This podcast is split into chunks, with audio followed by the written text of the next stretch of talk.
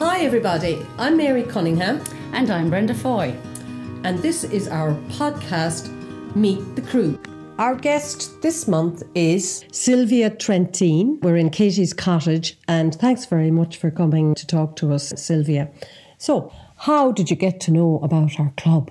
So first of all, thank you so much for inviting me. It's a pleasure and an honor to, to be here.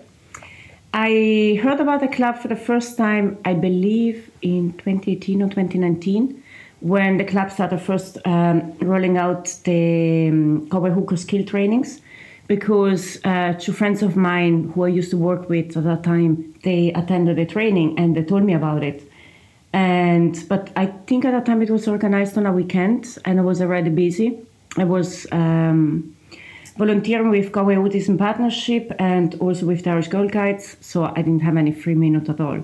But I remember trying to think, is there any way I could fit a couple of hours to attend the training because I am fascinated by the Galway hookers. And they told me about the club, what kind of uh, events the club was doing, what kind of activities. And when I realized I couldn't really attend the training at that time, I still started following uh, Galway Hooker Sailing Club on social media. And every time I saw the name, at least I knew what the club was doing, who these people were. But I didn't know as much about it as I know now. Silvia, I can hear from your lovely accent that you're not from these shores. Can you tell me how you how you managed to land in Ireland? That's a really interesting question. Um, I came here by train after traveling for a month around Europe. And I came to Galway because I saw a picture of Galway on Google. And the picture was the Claddagh and the Long Walk. It was love at the first sight. Oh, and decided to come to Ireland. And arrived here in Galway on the 31st of May 2015. Where are you from originally? From a small region in the northeast of Italy. The region is called uh, Trentino South Tyrol. And not many people know about it, but we speak German dialect, Italian German dialect. It's on the on the Alps in the Dolomites. Very beautiful there, I'd say. It is completely different, but yes, lovely. And did you have any sailing experience then before you came to Ireland? not really. I sailed uh, a boat once in primary school. It was part of a school trip.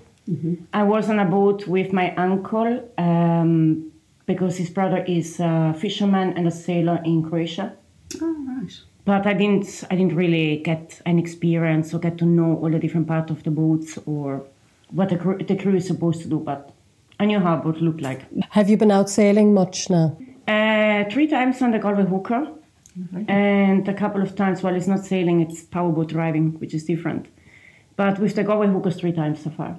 And you're also doing the power boating. Are you going Yeah. to get your qualification in that, hopefully? Yeah, I did the first part. I'm doing coaching sessions.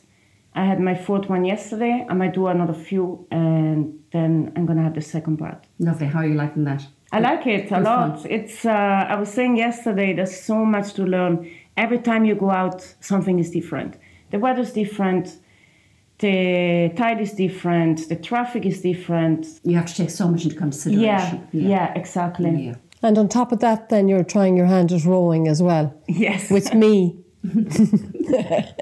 yes, uh, I started rowing uh, about six weeks ago, and I loved it from the very beginning. It's not easy at all. It's very challenging, and it's very difficult to be focused for the entire hour or hour ten minutes, how long we are we are out. But it's a great mental exercise to switch off your mind from everything, and especially um, especially helps me a lot to deal with stress because my job is really demanding and stressful. So I end up after work thinking only about work. But when you go rowing, you forget about everything, and you have to focus on each single stroke, each right. single mm. movement. Yeah. Once you stop focusing, you mess it up. I have to say, I find it mentally exhausting, but I think I'm improving a little bit. Yeah. you're right. It's mentally exhausting and physically exhausting. Sometimes it's easier physically, and sometimes it's easier mentally. I think the combination of the two is what makes it a little bit. Yes, difficult. It's nice contrast as well to the hookers where you do all the work in the beginning, and there is there are times on the hookers where you can just sit back and enjoy the experience. Yes. Whereas when you're rowing, you're really focused on it all the time. Yeah. On the other side, uh, when you're rowing, you do stuff all the time, so you're kind of in control.